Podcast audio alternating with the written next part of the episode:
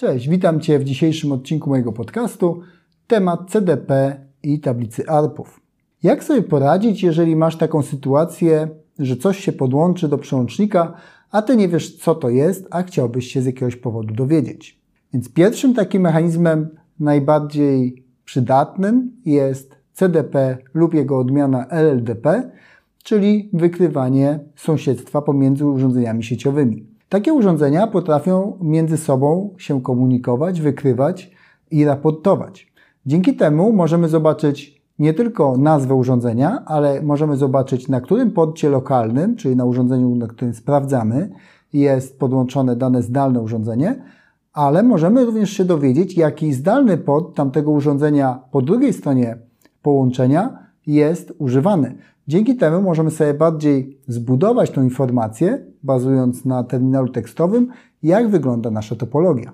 Oczywiście ten sam mechanizm jest wykorzystywany przez rozwiązania zarządzające, czyli te systemy zarządzania wykorzystują dokładnie tą samą informację, żeby wizualizować nam sąsiedztwa urządzeń, sposób połączenia, czy to jest link aggregation, czy to jest fizyczne połączenie, czy tam są wilany e, takie, czy inne, czy ich nie ma może.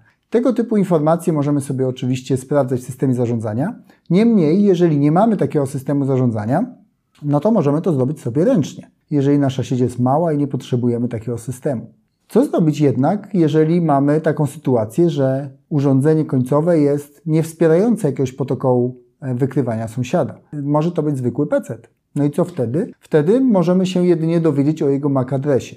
Jest opcja dodatkowa, ale to trzeba mieć dodatkowy system, żeby jeszcze takie urządzenie końcowe profilować. Czyli jeżeli chciałbyś się dowiedzieć, czy to jest drukarka, czy to jest telefon, czy to jest laptop, czy jakiś inny rodzaj urządzenia, to możemy takie urządzenia profilować, ale o tym nie będę mówił za dużo w dzisiejszym odcinku, bo nie o tym jest ten odcinek podcastu. Natomiast to, na czym się chciałem skupić, to możliwość powiązania tego MAC adresu, który widzimy na fizycznym porcie, czyli mamy przełącznik typowo L2 i na tym przełączniku sobie możemy sprawdzić na danym interfejsie, który widzimy, że jest podłączony, jest app, możemy sprawdzić, jaki MAC adres występuje.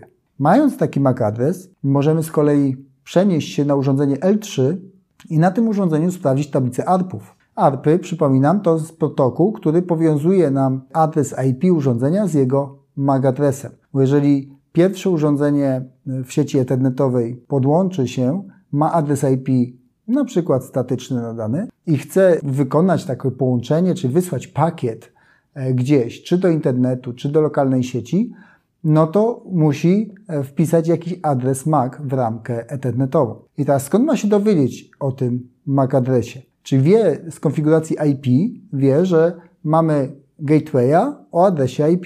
Chcemy wyjść do internetu, w związku z tym ramka L2 powinna być skonstruowana w taki sposób, że MAC adres destination w tej ramce powinien dotyczyć MAC adresu, który jest reprezentowany na routerze. I żeby się dowiedzieć o tym MAC adresie, jest właśnie wykorzystywany protokół ARP.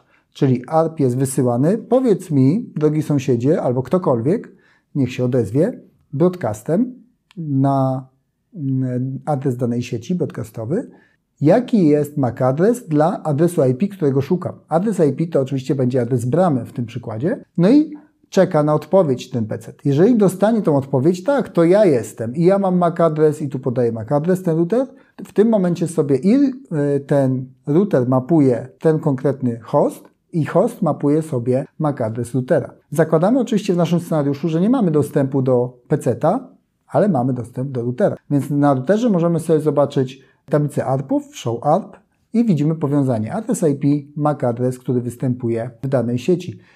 Wiemy więc, na jakim porcie występuje dany MAC adres, to ze switcha, i wiemy, jaki adres IP ma dany host. Więc możemy go lokalizować w ramach tych informacji, które zdobyliśmy. Jeżeli chodzi o e, dzisiejszy temat, to wszystko. Dziękuję Ci za uwagę. Jeżeli masz jakieś pytania, to oczywiście napisz w komentarzu, chętnie na nie odpowiem. A za Twój dzisiejszy czas Ci dziękuję i do zobaczenia już za tydzień.